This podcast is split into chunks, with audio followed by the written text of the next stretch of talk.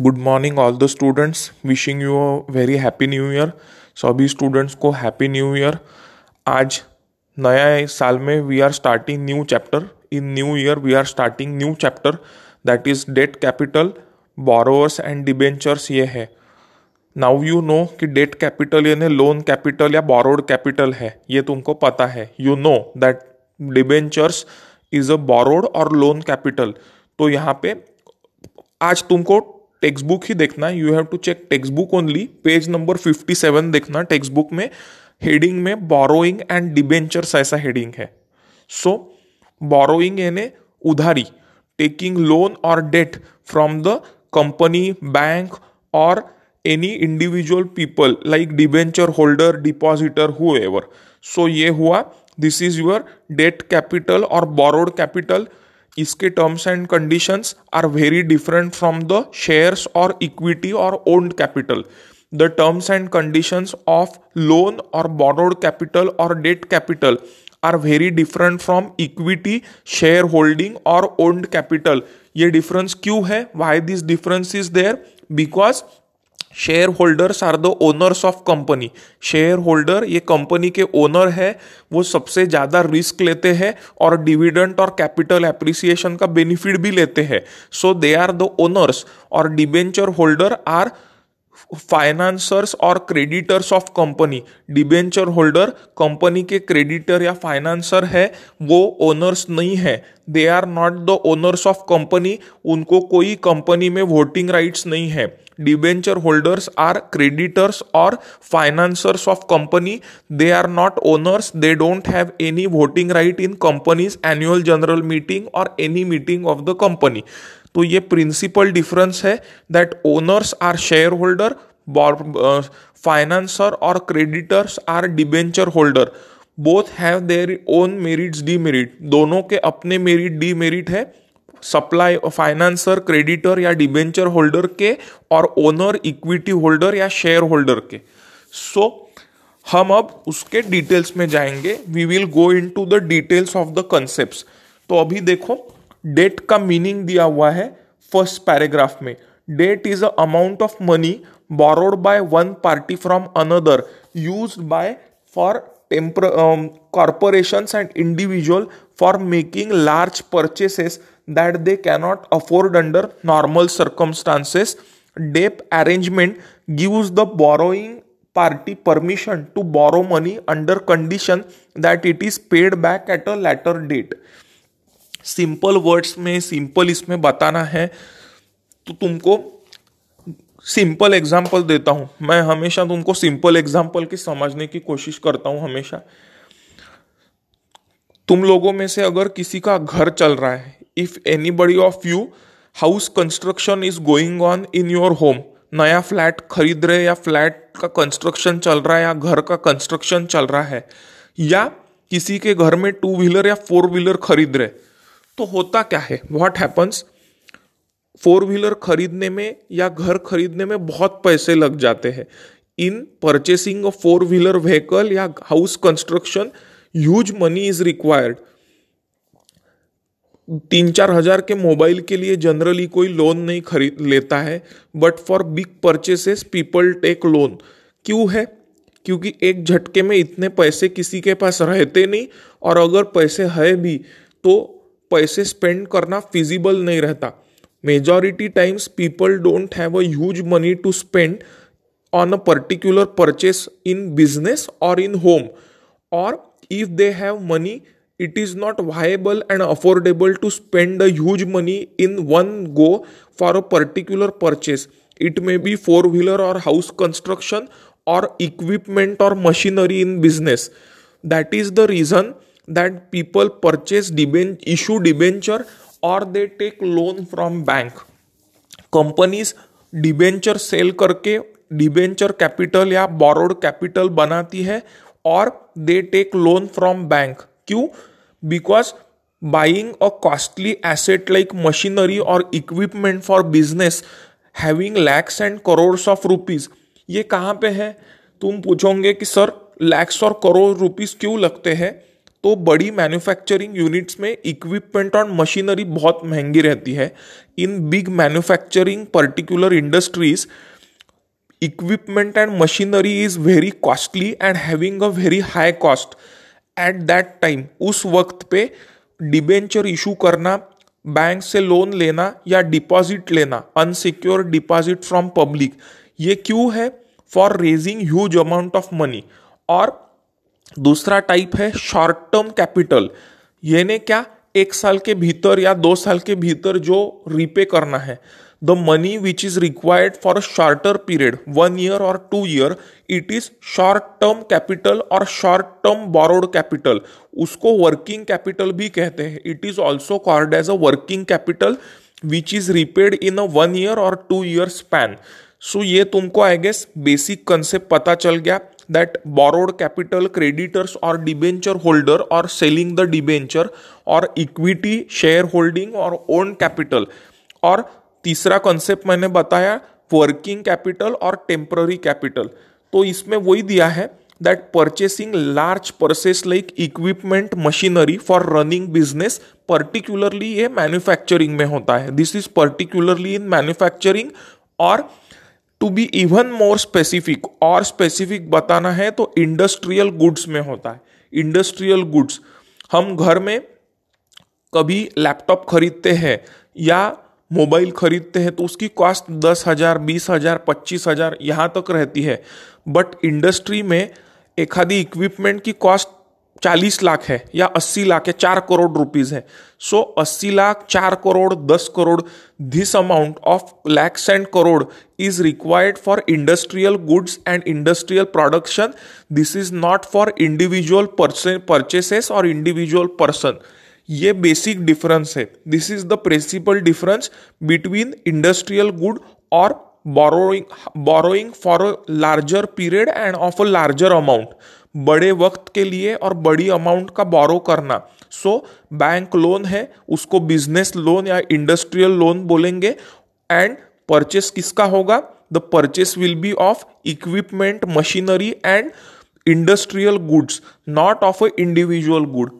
ये दिमाग में प्रिंसिपल डिफरेंस रखो। Keep this in very clear in mind, the principal, purpose and intention and the concept.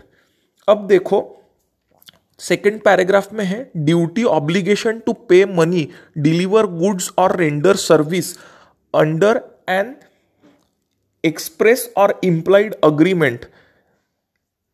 The one who owes is a debtor और one who needs, one whom it is owned is debtor, creditor और lender। अब तुमको debtor, creditor का concept पता है। Simple सी बात है, तुम जिससे खरीद रहे हो, the person you are purchasing from, वो debtor है और तुमको जो पैसे देने लगता है वो creditor है। So I guess तुम first year में हो तो concept of debtor, creditor need not be explained। तो भी मैं अगर science वाले हैं, If people are from science, I will explain them। तुम बिजनेस में हो, ठीक है, you are in business। तो क्या होता है, तुम किसी से सामान खरीदते हो, you purchase raw material। तो जिससे खरीद रहे हो they are your creditor, और जिसको बेच रहे हो उधारी पे they are your debtor।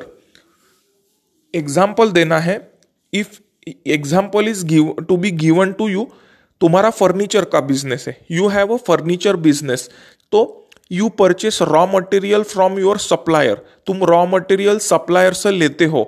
So your supplier is your creditor, जो रॉ मटेरियल सप्लाई कर रहा है वो क्रेडिटर है। और डेटर कौन है? जो क्रेडिट पे खरीद रहा है। योर कस्टमर और क्लाइंट और consumer who is purchasing furniture from you on credit, उधारी पे जो फर्नीचर ले रहा है वो गिराहिक, कस्टमर, कंज्यूमर और client is your debtor. Debtor क्यों? क्योंकि दस पंद्रह लाख या बीस लाख का फर्नीचर की अमाउंट एक झटके में कोई पे नहीं करता। People don't pay a huge amount of ten fifteen lakh in one go. ये कोई पाँच सौ हजार रुपये का परचेस नहीं है। This is a purchase of furniture costing ten fifteen lakh. फिर तुम पूछोगे सर इतना महंगा फर्नीचर कब, क्यों और कैसे? तो this is for business purpose, ये कोई घर का नहीं है। when you are in running a business, तो business में furniture ऑफिस अगर बड़ा है, if office is big, so furniture required. furniture सिर्फ सोफा नहीं है, furniture is your desk and table chair. Desk है, टेबल है, चेयर है, उसके बाद में सोफा सेट है. All this things are covered under furniture. Furniture सिर्फ सोफा सेट नहीं होता है. So the person who is supplying you raw material, वो है क्रेडिटर, और कस्टमर, कंज्यूमर, क्लाइंट या गिराइक, ही इज योर डेटर. क्यों? क्योंकि वो सामान उधारी पे खरीद रहा है. He is purchasing your products on credit, so he is the debtor.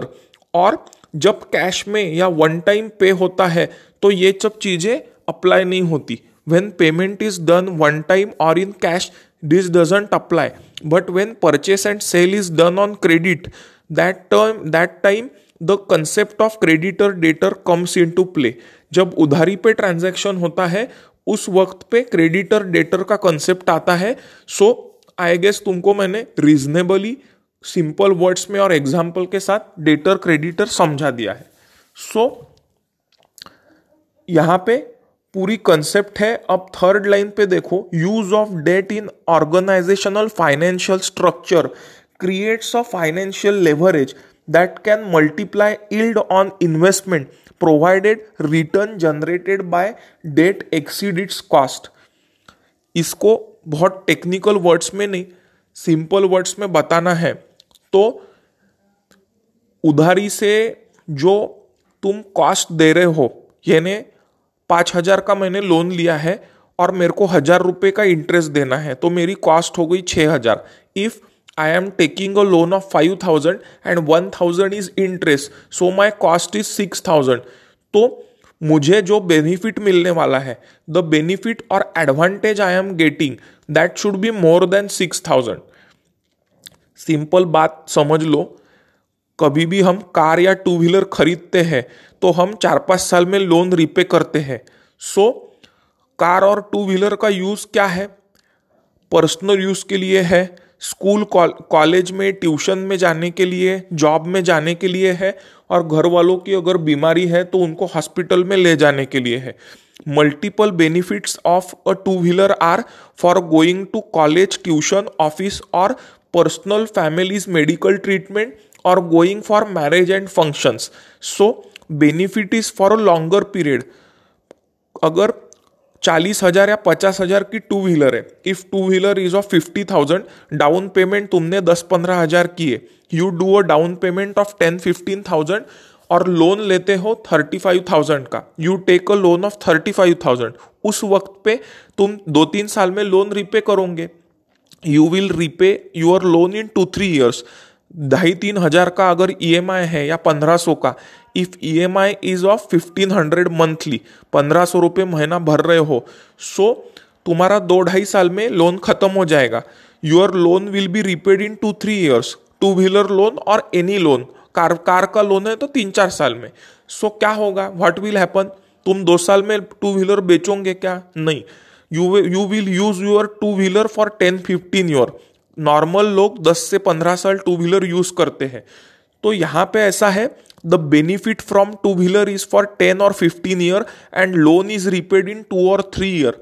वैसे ही business loan, vehicle loan, business loan या मशीनरी का लोन जो है, so that benefit received from machinery has to be more than the loan paid.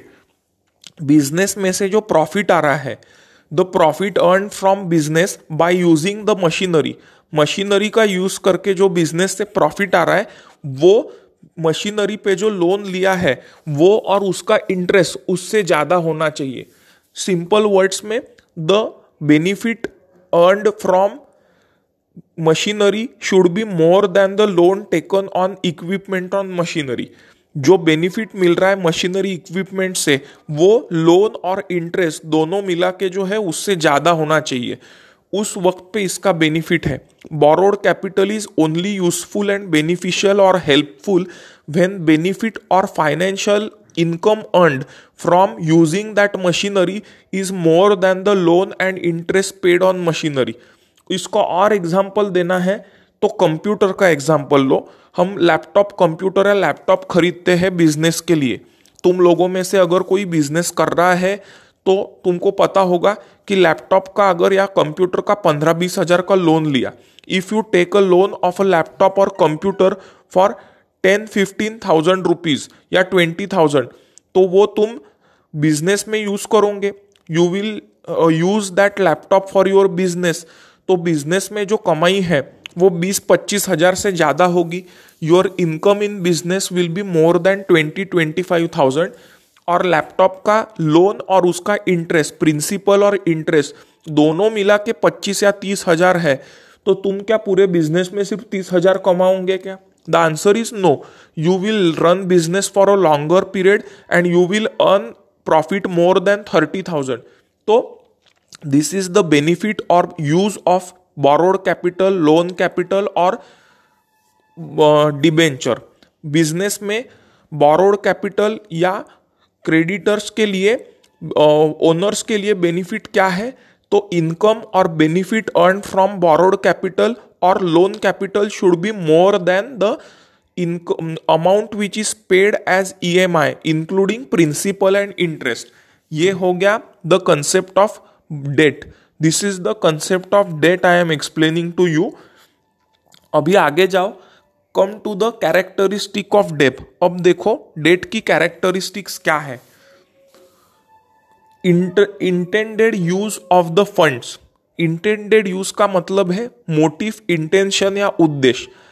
जो loan या debenture बेचे हैं, the loan taken from bank और कंपनी और debenture sold to debenture holder as creditors, उसका इंटेंडेड बिजनेस यूज क्या है? Debenture कोई घूमने के लिए तो इशू करेगा नहीं. Debenture is for running business of the company. तो उसका इंटेंडेड बिजनेस यूज क्या है? व्यापार चलाने के लिए उसका यूज क्या है? That is the intended use of funds. दूसरा है एंटिसिपेटेड सोर्स ऑफ रीपेमेंट. अगर कर्जा लिया है, लोन लिया है, इफ और money is borrowed, it has to be repaid with interest. जितना लिया है वो और उस पे जो ब्याज पे करना है या इंटरेस्ट रीपे करना है, both things have to be repaid. दोनों चीजें भरना है, ब्याज भी देना है और प्रिंसिपल भी रिपे करना है. तो सोर्स ऑफ रिपेमेंट का मतलब है पैसे कहाँ से आएंगे, यानी income generated for repaying principal and interest, उसका है एंटिसिपेटेड सोर्स ऑफ रिपेमेंट. यानी पैसे जो है ब्याज और प्रिंसिपल उसको रीपे करने के लिए पैसे कहाँ से जनरेट होंगे? From where will the income generated for repaying the borrowed capital और debenture including principal and interest. This is anticipated source of repayment. तीसरा टर्म्स एंड कंडीशन है, यानी अलग बताने की जरूरत नहीं है. टर्म्स एंड कंडीशन यानी हर चीज के है, फिर कितने साल के लिए है, कौन से कैसा यूज करना है. In short what, when, why, where, how and who, इसका आंसर टर्म्स एंड कंडीशन में है. ये लिखना नहीं है एग्जाम में. This is not to be written in exam. मैं सिर्फ बता रहा हूं तुमको कि टर्म्स एंड कंडीशंस या कोवेनेंट्स क्या है. तो कितने साल के लिए है, रीपेमेंट क्वार्टरली करना है, मंथली करना है या छः महीने में करना है, कौन से यूज़ के लिए वो मशीनरी और एसेट यूज़ करना है, इसके आंसर, द आंसर और terms and condition of what, when, why, where, how and who, ये है टर्म्स एंड कंडीशंस और covenants of borrowed capital, debt capital और डिबेंचर्स. फिर है रीपेमेंट शेड्यूल. रीपेमेंट शेड्यूल यानी शेड्यूल समझने के लिए टाइम टेबल दिया है तुमको कि सुबह साढ़े सात से ग्यारह साढ़े ग्यारह बजे कॉलेज होगा, ये टाइम टेबल है. या एग्ज़ाम कौन से दिन पेपर होगा, कितने बजे होगा. You are given time table for your lecture from Monday to Friday and exam schedule is given on which day viva will be taken of which subject at what time. When will the exam will be conducted of which paper on which day at what time and where exam center venue. ये हो गया repayment schedule जैसा. तो repayment monthly करना है, तीन महीने में करना है यानी quarterly, six monthly करना है. Whether repayment is done monthly, quarterly और six monthly यानी half yearly, उसको six monthly को half yearly भी बोलते हैं. That is called as repayment schedule. कब और कैसे पैसे भरना है, how much amount is paid and when it is to be paid, it is called as repayment schedule. फिर है कॉस्ट। कॉस्ट यानी कीमत, तुमको ये पता है, बार बार बता रहा हूँ, कॉस्ट यानी प्रिंसिपल प्लस इंटरेस्ट। तो हम जो पैसे की कीमत उसके लिए गिन रहे हैं, the amount we are counting और repaying including principal and interest for the loan taken, debenture, debt और डिपॉजिट और loan, anything that has to be less than the income generated. हम अगर पूरे पैसे मिला के एक लाख रुपए भर रहे या डेढ़ लाख, तो प्रॉफिट जनरेटेड डेढ़ लाख से ज़्यादा चाहिए, income generated should be more than one point five lakh. क्यों भाई? अगर तुम्हारा इनकम जनरेटेड प्रिंसिपल और इंटरेस्ट से कम है तो तुम लॉस में हो। इफ़ योर इनकम जनरेटेड और revenue generated is less than principal and interest paid on debt, borrowed capital, loan और debenture, you are in loss. तुम्हारी इनकम ये जो लोन रिपे कर रहे हो उससे हमेशा ज़्यादा है तो ही तुम प्रॉफिट में है, और तुमको बोरोड कैपिटल सूटेबल है बिजनेस के लिए। It is only that that your borrowed capital is beneficial, useful and helpful to you, that income generated from business is more than the principal and interest paid on borrowed capital, loan और debentures which you have issued and sold to the creditor or debenture holders of the company। फिर उसमें तुमको पूरे detail दिए हैं, all details are mentioned। Intended use में क्या है? Primarily three uses है, working capital, equipment and real estate। Working capital यानी डे टू डे बिजनेस चलाना। Working capital denotes running the day to day business of company, यानी सुबह से शाम तक जो day to day business activity चलती है। फिर उसमें बिल पेमेंट से लेके सैलरी पेमेंट तक या डे टू डे बिजनेस के जो परचेसेस है, रॉ मटेरियल परचेसेस है और anything that is generally considered as a working capital for running business. Equipment यानी बड़ी मशीनरी है, यानी जो मशीनरी की कॉस्ट लैक्स और करोड़्स में है, जो लॉन्ग टर्म यूज़ के लिए है, पंद्रह साल, बीस साल, चालीस साल। The machinery or equipment purchased for longer time in business, ten year, fifteen year, thirty year in business, that is equipment or machinery। और तीसरा है, the third is real estate। Real estate यानी generally जमीन खरीदना। Purchase of land or building or property is covered in real estate। Real estate includes purchase of land, office building or property for running business. Real estate में क्या क्या आता है? तो जमीन खरीदना, बिल्डिंग खरीदना या प्रॉपर्टी जिससे बिजनेस चलने वाला है लॉन्गर पीरियड में, that is covered in the term of real estate. Equipment machinery में जो इक्विपमेंट मशीनरी बिजनेस को कई साल तक बेनिफिट दिलाएगा, बिजनेस में इनकम जनरेट करवाएगा, उसको that is also called as income generating assets और मशीनरी इक्विपमेंट। जिससे और एग्जाम्पल समझने के लिए, सिलाई का मशीन रहता है, देखो तुम टेलर के यहाँ गए होंगे, कोई ऐसा नहीं होगा जिसने टेलर का दुकान नहीं देखा है। Nobody must be dying there who must have not seen the machine of a tailoring machine. तो जो टेलरिंग का बिजनेस चला रहा है, the person who is the tailor, तो ओनर टेलरिंग मशीन खरीद रहा है, उसके लिए टेलरिंग मशीन ये एसेट है। क्यों? क्योंकि वो टेलरिंग मशीन एक बार खरीदेगा तो दस पंद्रह साल यूज़ करेगा, at least he will use for six to eight year, छः से आठ साल तो कम से कम यूज़ करेगा। So tailoring machine is the asset of a tailor who is running tailoring business, और उस पे जो बेनिफिट मिलेगा वो साल भर बिजनेस में जितनी सिलाई करेगा, the income generating from that tailoring machine is income generated from business. तो वो जितना लोन लिया है, the loan taken and interest paid on the tailoring machine, that should be less, उससे ज़्यादा इनकम जनरेट होना चाहिए। The income generated should be more than loan taken and interest paid on tailoring machine. वैसे ही similarly business में या industrial goods में होता है. Similar things happen in big business और industrial products and services and goods. ये हो गया three concept, working capital, equipment and real estate. और सेकंड लाइन में देखो इसमें इंटेंडेड यूज में, second line in intended use is maturity of loan should coincide with life cycle of asset to be financed. वही है, कम से कम तुम्हारा अगर लॉन्ग टर्म लोन है, if your loan is a long term loan, तो एसेट की जितनी लाइफ है उस उ, उतने तक या उससे पहले लोन खत्म होना चाहिए. फॉर एग्जाम्पल, तुम्हारे मशीन या इक्विपमेंट का लाइफ दस साल है. If the life of your asset और machinery is ten year, loan should be repaid within ten years और अप टू टेन ईयर. दस साल और दस साल के पहले लोन रीपे हो जाना चाहिए. अगर उससे ज़्यादा है तो तुम लॉस में हो. If your loan is not repaid within ten years और up to ten years, that is the life cycle of your asset, उसके बाद if you are paying, even if after that you are paying your assets, तो तुम loss में हो.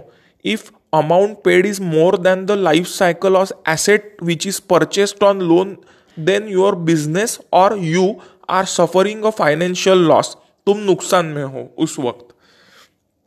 Next point है primary source of repayment, यानी page number twenty fifty seven का last point, last point on page fifty seven, primary source of repayment क्या है.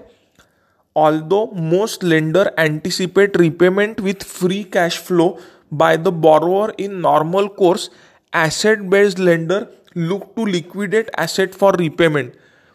Indirect business में क्या होता है, अगर मैंने लोन लिया है, in indirect business is I have taken loan और मेरी repayment, my repayment is dependent on my customer. मेरे जो कस्टमर्स है या गिराहिक है उनसे पैसे आएंगे और उस पर मैं मेरा रिपेमेंट करूँगा. ये ज़्यादा रिस्की रहता है. This is more risky. क्यों? बिकॉज मेरा repayment, the repayment of my loan और borrowed capital is dependent on money received from customer, client और गिराहिक. कस्टमर, क्लाइंट और कंज्यूमर से जो अमाउंट आती है उस पर मेरा लोन रिपेमेंट डिपेंड करता है. My loan repayment schedule, monthly, quarterly, six monthly, depends on the amount received और money received from customer, client और consumer. So this is more risky loan. ये ज़्यादा रिस्की लोन है. क्यों?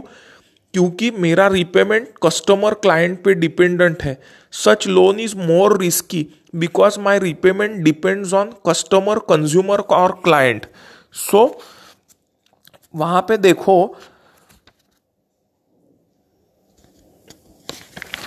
पेज टर्न करो, turn the page. Asset asset based lenders are more concern with viability of borrowers customer. ये है second line on page number fifty eight. Page number fifty eight की दूसरी line है asset based lender are concerned about customer और clients of the borrower. यानी bank है जो loan दे रही, इफ बैंक और financial institution is giving loan, ठीक है, वहां पर मैंने लोन लिया है, आई एम एबीसी लिमिटेड या पाइप्स एंड इक्विपमेंट लिमिटेड मेरी कंपनी है फॉर एग्जाम्पल. तो मेरे जो कस्टमर्स है, my customer will be paying me money and I will be paying money to the bank और फाइनेंस कंपनी. तो क्या है, बैंक और फाइनेंस कंपनी मेरे से ज़्यादा मेरे कस्टमर्स के बारे में सोचेगी. द कंपनी, बैंक और finance company will think about customer of borrower more than the customer. Asset based asset based lending में क्यों? बिकॉज मेरा रिपेमेंट या मेरा जो लोन का ईएमआई है वो मेरे कस्टमर्स से आने वाले पैसे पे डिपेंड है. माय रिपेमेंट शेड्यूल और EMI payment depends on money received from customer, consumer और client. This is asset based lending. तो क्या होता है, ये केस में बैंक और फाइनेंस कंपनी मेरे कस्टमर्स के तरफ देखेगी. The bank and finance company will be concerned more about the customer, consumer और client and their repayment schedule और क्रेडिबिलिटी. उनकी विश्वासार्हता या उनके रिपेमेंट रिकॉर्ड देखेंगी before giving loan to me. क्यों क्यों होगा ये?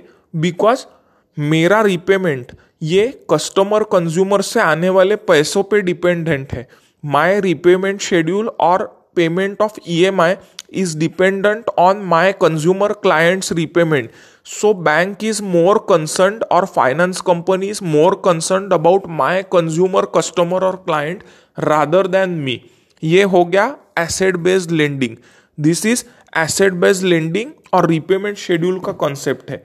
This is asset based lending and the concept of repayment schedule. Next देखो terms and duration. Terms and duration of loan is differentiating character. Short term loans maturity of one year और less are suitable to fund episodic और seasonal working capital.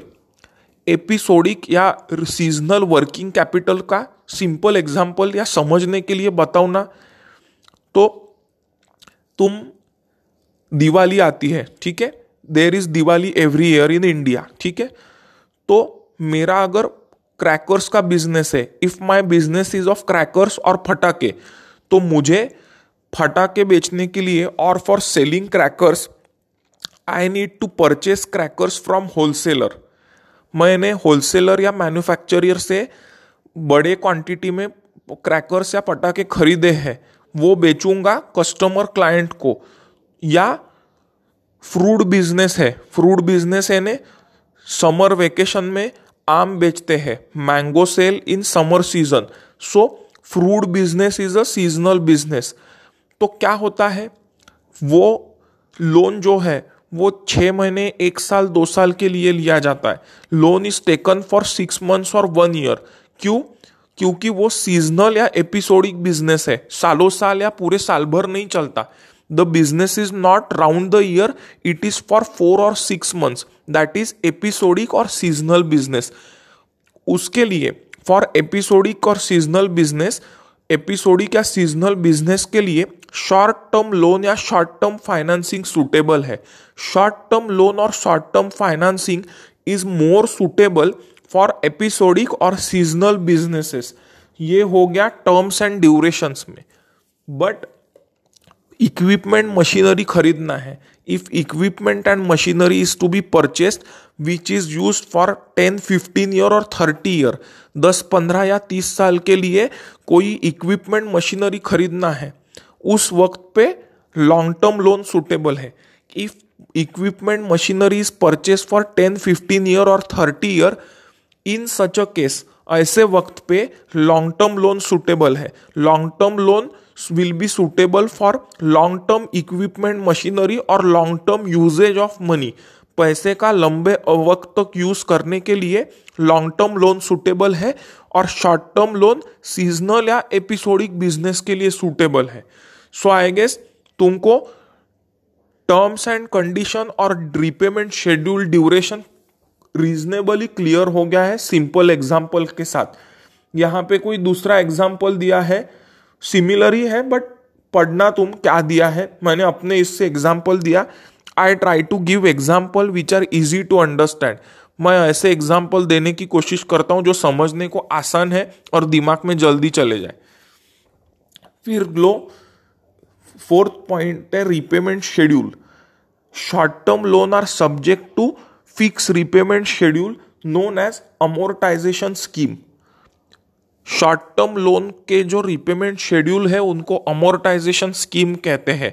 The repayment schedule of short term loan are called as amortization scheme. Such loan have a flexible repayment schedule that is a function of revenue. इसमें repayment schedule थोड़ा flexible है क्योंकि revenue से जुड़ा हुआ है. Such a repayment schedule is relatively more flexible because it is directly related with revenue generated from business. फिर some loans have a flexible repayment schedule, वही हो गया Revolving lines of credit behave like credit card, don't have a fixed repayment schedule. However, borrower has to be subject to annual cleanup period during which there can be no outstanding balance. Flexible repayment schedule यानी दो महीने का छः महीने में किए या चार महीने का छः महीने में किए. Flexible repayment schedule says that four month और three month loan can be prepaid in five और सिक्स मंथ्स, बट उसका एनुअल क्लीनअप पीरियड है. There is a annual cleanup period. Annual cleanup period का क्या मतलब है? एक साल के भीतर पूरे लोन क्लियर करना है.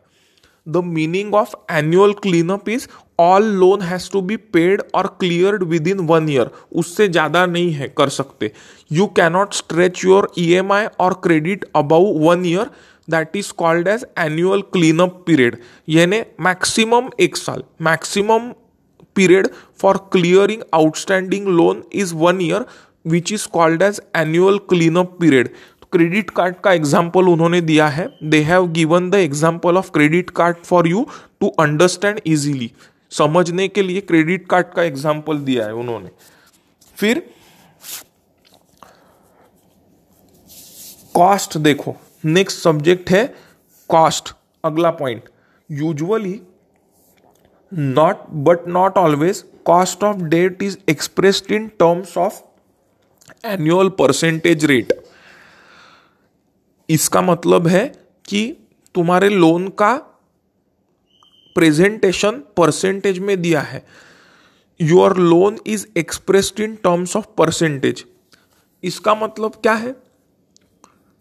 हम लोग पेपर में या टीवी पे ऐड देखते हैं कि कंज्यूमर लोन हम चार परसेंट पे दे रहे. वी सी अ न्यूज़पेपर और TV ad that we are giving consumer loan at four percent और फाइव परसेंट. इसका मतलब क्या है? हम घर में अगर माइक्रोवेव, फ्रिज या मिक्सर खरीद रहे, if we are purchasing mixer, microwave और फ्रिज इन योर होम, तो ये क्या है? इस पे जो इंटरेस्ट रेट एक्सप्रेस किया है फोर परसेंट फाइव परसेंट, ये साल भरे का रहता है. तुमने अगर फ्रिज खरीदने के लिए बीस हज़ार का लोन लिया, if you take a loan of twenty thousand for purchasing freeze or microwave at your home, तो चार परसेंट या पाँच परसेंट का मतलब है कि ज़्यादा ही रहता है, पर अगर पाँच परसेंट का दिया तो बीस हज़ार पे तुमको लोन है हज़ार रुपये का, यानी पाँच परसेंट का. तो तुम्हारा जो कैलकुलेशन ऑफ ईएमआई रहेगा, यानी मंथली इंस्टॉलमेंट का कैलकुलेशन जिसमें प्रिंसिपल इंटरेस्ट दोनों रहता है, where principal and interest both are calculated, उसमें तुम्हारा इंटरेस्ट रेट ये एनुअल होगा. Your interest rate will be expressed और कैलकुलेटेड एज वन ईयरली. यानी दूसरा समझने को एग्जाम्पल रिसीविंग पे लो. तुमने फिक्स डिपॉजिट किया बैंक में. If you do a fix deposit in your any bank, तो तुमको एक साल के ईएमआई, एक साल का अगर तुमने फिक्स डिपॉजिट किया है दस साल दस हज़ार रुपये का, ठीक है, if you are doing a fix deposit of ten thousand for one year और उस पे दस परसेंट का इंटरेस्ट मिल रहा है, you are getting a interest of one thousand that is ten percent on ten thousand rupees. तो क्या है, तुमको जो पैसे मिलते हैं, the money you get on a monthly basis, तो हजार रुपये का इंटरेस्ट साल भरे का मिलेगा. तो तुमको एक महीने का इंटरेस्ट कुछ तो भी साढ़े आठ सौ रुपये आता है. The monthly interest you will get is around eight fifty rupees somewhere. और पूरे साल भरे का सॉरी अस्सी रुपये हजार रुपये का इंटरेस्ट है, तो अस्सी पचासी रुपये का मंथली इंटरेस्ट मिलेगा. The interest you will get is eighty eighty five rupees monthly और साल भरे का हज़ार रुपये का इंटरेस्ट आएगा. The interest you will get of one year is one thousand rupees on a fix deposit of ten thousand. वैसे ही सिमिलरली तुम लोन ले रहे हो, you are taking a loan for running business, business चलाने के लिए तुम लोन ले रहे हो, तो जो नॉमिनल रेट या एक्सप्रेस्ड रेट है of the loan is expressed in terms of percentage, percentage के टर्म्स में या प्रतिशत के परसेंट और टर्म्स में उसको एक्सप्रेस किया जाएगा और उसकी कॉस्ट और ज़्यादा रहती है, थोड़ी सी कॉस्ट ज़्यादा रहती है ये बोलते हैं। क्यों बोलते हैं? क्योंकि उसमें कई टाइप की फीस और ड्यूटीज़ रहती है। उसको एक वर्ड में बताना है। If it is to be expressed in simple words, one word, उसको प्रोसेसिंग फीस बोलते हैं। It is called as processing fees.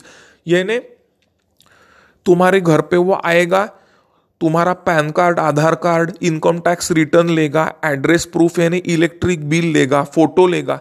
He will come at your home. कौन? सेल्स गाय, सेल्समैन या सेल्स एग्जीक्यूटिव तुम्हारे घर पे आके he will collect PAN card, Aadhaar card, photo, electric bill, xerox, income tax return की proof, all other detail. वो खुद form भरेगा। He will fill your form of the loan application. ऐसे कई चीज़ें। He will travel to the office. उसके बाद में he will enter all the details in bank software, bank के सॉफ्टवेयर में पूरे डिटेल भरेगा। So various things which are done in process, ये सब जो काम किया जाता है which is done in the process of granting you loan, it is called as processing fee. उसको प्रोसेसिंग फ़ी बोलते हैं। क्यों नाम है प्रोसेसिंग फ़ी का? ये जो सब काम करते हैं, all the work done for giving you loan by the bank, ये प्रोसेस है, फॉर्मेलिटीज है। जो काम बैंक कर रही तुम्हारे लोन देने के लिए, उसको प्रोसीजर या फॉर्मेलिटी बोलते हैं और उसी लिए ये कारण से उसका नाम प्रोसेसिंग फीस दिया हुआ है। For this reason the amount which is charge as bank during granting you loan, तुमको लोन देते वक्त जो कंपनी, बैंक या कंपनी पैसे ले रही है, that is called as processing fee. इसीलिए पॉइंट में लिखा है advertise rate is known as nominal rate because interest is not only the cost. Advertise rate को नॉमिनल रेट बोलते हैं क्योंकि सिर्फ इंटरेस्ट नहीं रहता है, उसके साथ प्रिंसिपल का कुछ कंपोनेंट है। योर ईएमआई इंक्लूड्स प्रिंसिपल और interest component and various fees and discounts are added to the total cost of loan. Fees और कॉस्ट ऐड होती है लोन में, various fees and cost are added to the loan, जिसको कई बार processing cost भी बोलते हैं। Many times it is also called as a processing cost. Best way to compare cost of different loan is calculate annual percentage rate और APR, takes into account timing and amount of loan cost. If the lenders don't tell you the A P R, you might want to consider different lender. A P R या annual percentage rate compare करके loan लेना चाहिए, इसका मतलब। The meaning is you should compare A P R और annual percentage rate of various lenders or banks or financial institution while taking any business loan. कोई भी business loan लेते वक्त A P R या एनुअल परसेंटेज रेट कंपेयर करना है various banks या institute का, ताकि तुम ये तय कर सको कौन सा बेनिफिशियल लोन है। So that you can decide which is the beneficial loan for running your business in profit. Business को प्रॉफिट में चलाने के लिए कौन सा बेनिफिशियल लोन है, ये तय करने के लिए A P R या एनुअल परसेंटेज रेट का कंपैरेटिव स्टडी करके लोन लेना चाहिए। You should do comparative study of A P R to take business loan and run your business in profit. ये उसके पीछे का intention है. That is the intention behind the point covered in cost. Next है debt capital. Next concept is debt capital. यानी last concept on page number fifty-eight. fifty-eight page number की last concepts है. उसमें क्या है? Debt capital is uh, raised by taking loan. It is um, it is a loan made to company that is repaid at some future date. मैंने वही हो गया कि debt capital ये loan capital है। पूरे पैराग्राफ में सेकंड में दिया है debt capital rank higher than equity capital for repayment or annual return. The this means legally interest on debt capital is repaid in full before dividend are paid to equity shareholder. Debt capital, borrowed capital या loan capital ये बाहर से लिए हुए पैसे हैं, तो उसका रीपेमेंट पहले करना है। The debt capital own borrowed capital और debenture capital is a borrowed capital for company, so repayment has to be done before equity share holder और ओनर्स ऑफ द कंपनी। क्यों? सिंपल बात है यार, तुम अगर घर वालों से पैसे ले रहे हो और बाहर वालों से, तो बाहर वालों के पैसे पहले दिए जाते। Simple logic, the money is repaid to outsider first and your family second.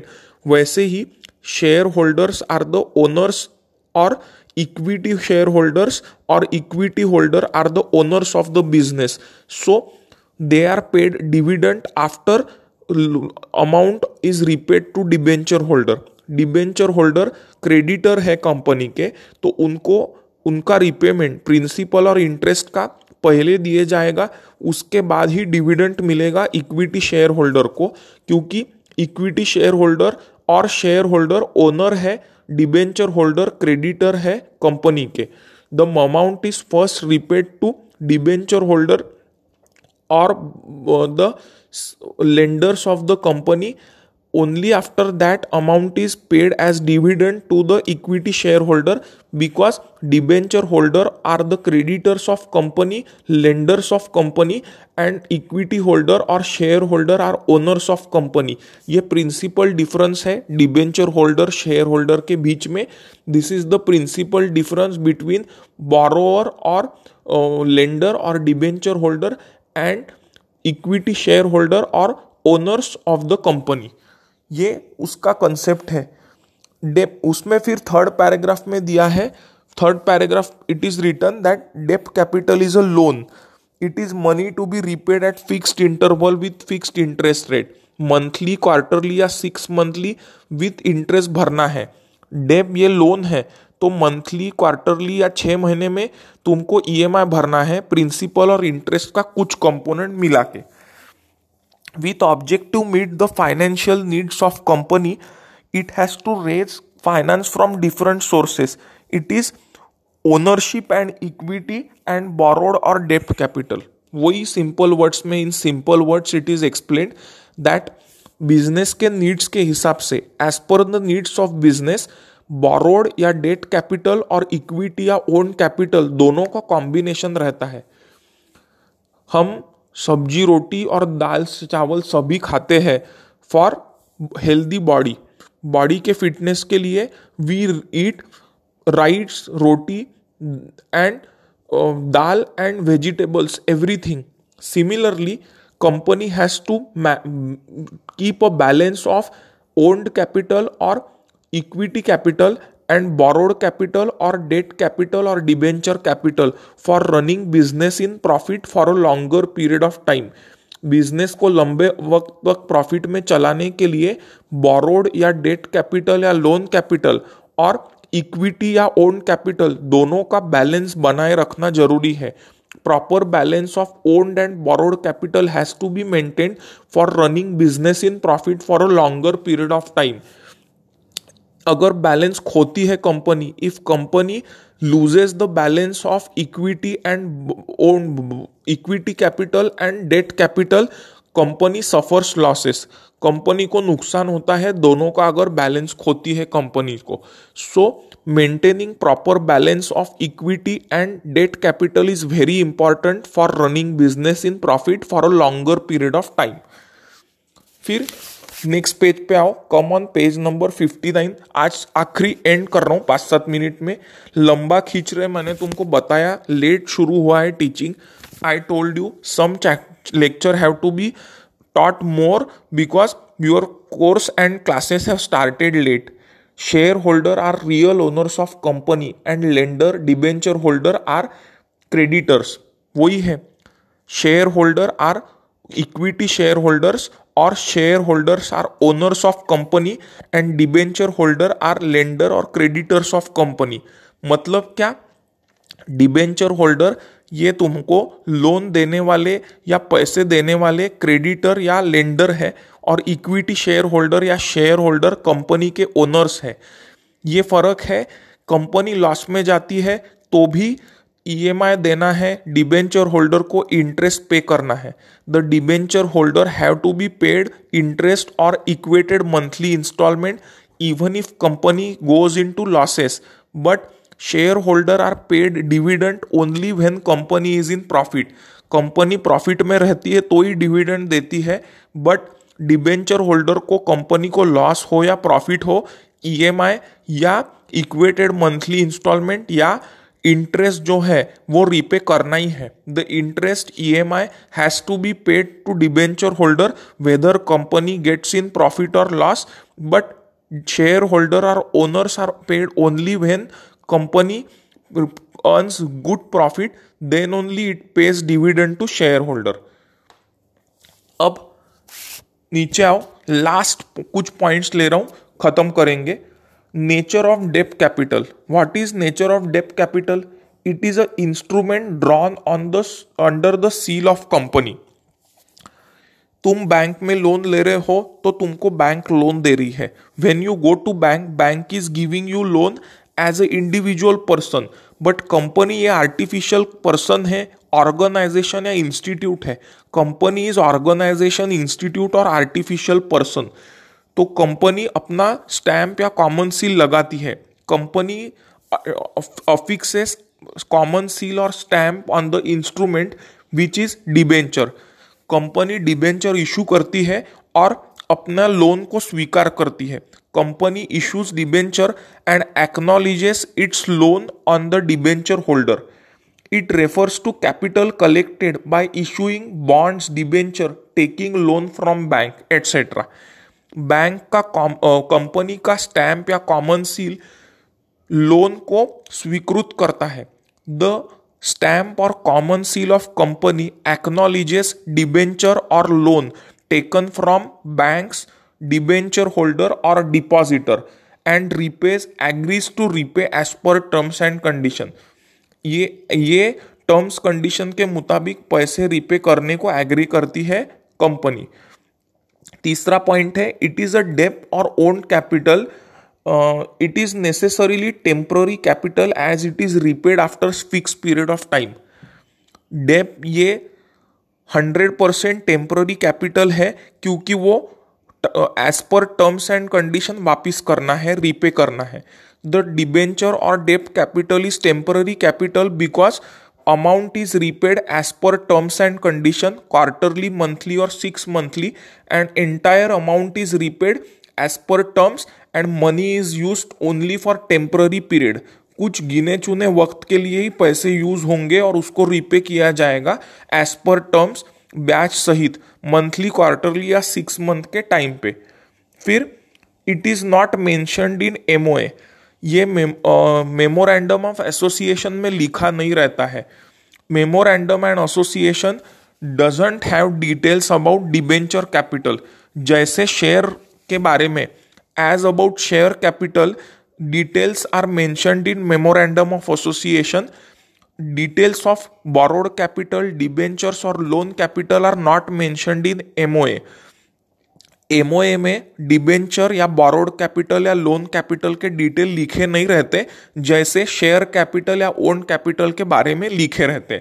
Last point is, it is constituted by deed of covenant with trustees and stock holder, obtain a certificate of title. ये debentures जो issue होते हैं, the debenture और debt which is issued is by the deed of covenant with trustee और stock holder and obtain a certificate of title. मतलब क्या है? Covenants का मतलब टर्म्स एंड कंडीशन है, मैंने बताया. तो एक डीड बनता है, करार बनता है, एग्रीमेंट बनता है. एग्रीमेंट, डीड और contract is signed with trustees and stock holder and obtain a certificate of title. यानी कुछ करार के तहत अंडर अ एग्रीमेंट और deed of covenants with terms and condition ये किया जाता है, दिस इज डन. और कंपनी डेट, डिबेंचर या बोरोड कैपिटल खरीदती है. कंपनी टेक्स लोन, डेट और बोरोड कैपिटल फ्रॉम डिपॉजिटर और डिबेंचर होल्डर और bank and certificate of title is issued. ये कब होता है? अगर कंपनी पैसे नहीं भर पाती, if company is unable to pay the money, तो ये डिबेंचर होल्डर कंपनी के एसेट्स बेच के वो पैसे रिकवर कर सकते हैं. The debenture holder can sell the company's assets and recover their money as per terms and conditions. अगर ये है, if the property is mortgaged, अगर कंपनी mortgage property रखती है और loan लेती है, if the property is mortgaged and loan is taken, at that time debenture holder, bank or depositor can recover money by uh, selling the assets of company and recovering its money. उसको charge on asset बोलते हैं. It is called as charged on asset when debenture holder, bank or depositor can sell the asset to recover their money if company is not able to pay money. और अगर ये charge नहीं है, it ये generally होता नहीं है, but if there is no charge, फिर recovery difficult होती है. But generally all assets or big loans are secured by charge. Generally सभी बड़े लोन चार्ज से secure होते हैं. All big loans are secured by a charge by a company and the loan is taken with terms and condition. Terms condition के साथ loan लिया जाता है और as far as possible and as far as possible debenture holder, bank और depositor का interest protect होता है. The debenture holder, depositor and bank's interest or finance company's interest protected to recover the unpaid amount, to recover the dues. जो पैसे नहीं आए हैं वो recover करने के लिए कंपनी, फाइनेंस कंपनी या बैंक या डिबेंचर होल्डर खुद को secure करते हैं during purchasing debenture or giving loan to the company. Debenture खरीदते वक्त या कंपनी को लोन देते वक्त सभी स्टेक होल्डर खुद को सिक्योर करते हैं. The debenture holder, bank or depositor or finance company secure themselves during giving loan or purchasing company's debenture to recover the amount due if unpaid. अगर पैसे नहीं दिए गए हैं तो पैसे रिकवर करने के लिए तीनों लोग, debenture holder, finance company, bank या डिपॉजिटर खुद को सिक्योर करते. ये हो गए आज के कॉन्सेप्ट. नेक्स्ट लेक्चर में डिबेंचर्स और देखेंगे. In next lecture we'll study this in more detail on Tuesday. Thank you.